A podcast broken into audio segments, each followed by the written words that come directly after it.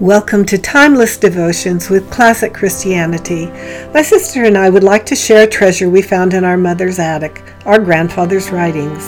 For over 50 years, Papa was internationally known as the preacher of the timeless Word of God.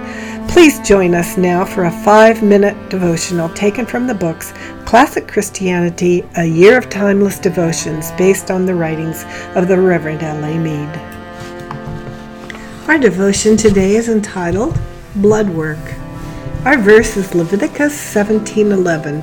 For the life of the flesh is in the blood, and I have given it to you upon the altar to make atonement for your souls, for it is the blood that makes atonement for the souls.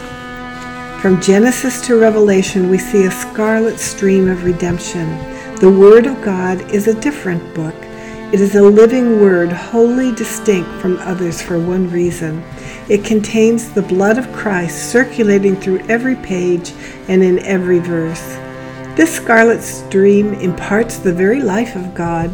Without the blood of Christ, the Bible would be like any other book and of no more value, for the Bible plainly teaches that the life is in the blood. Life, that mysterious something which science has never been able to quite fathom, is said by God to be in the blood of the flesh. And while this is true of all flesh, it is particularly relevant when referring to the blood of the man, Jesus Christ.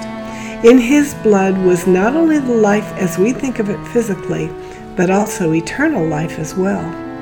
Scripture teaches in Acts 17:26 that natural man is related by the blood of Adam, that sinful and polluted blood which causes us all to be born spiritually dead in trespasses and sin.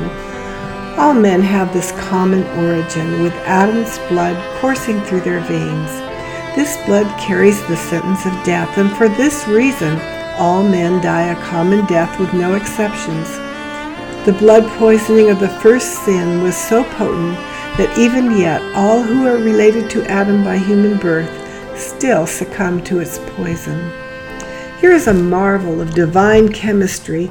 In Revelation, we read that the saints of God washed their robes white in the blood of the Lamb. Now, it's impossible to wash your clothes white in human blood, but God's chemical laboratory of redemption has found a way. His sinless, supernatural blood alone can accomplish this great feat. When Satan comes before God to accuse us, all we need to do is point to the blood that was shed for us, and it is enough. It is the blood that makes atonement for the soul. It was on Calvary's cross that God's blood bank was opened, and into it went the blood of the Lord Jesus Christ. It suits every type, for Jesus is the universal divine donor. It is free for all who submit to its transfusion by the Holy Spirit.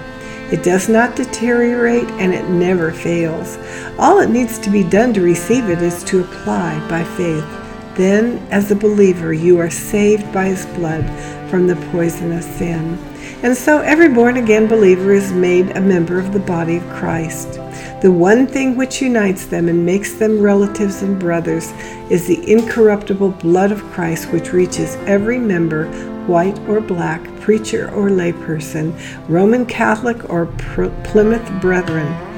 All believers who have wholly trusted the finished work of Christ are brothers by blood, members of one family and body. We may differ in function as the cells of a physical body differ in function. We may differ in location or structure. It doesn't matter.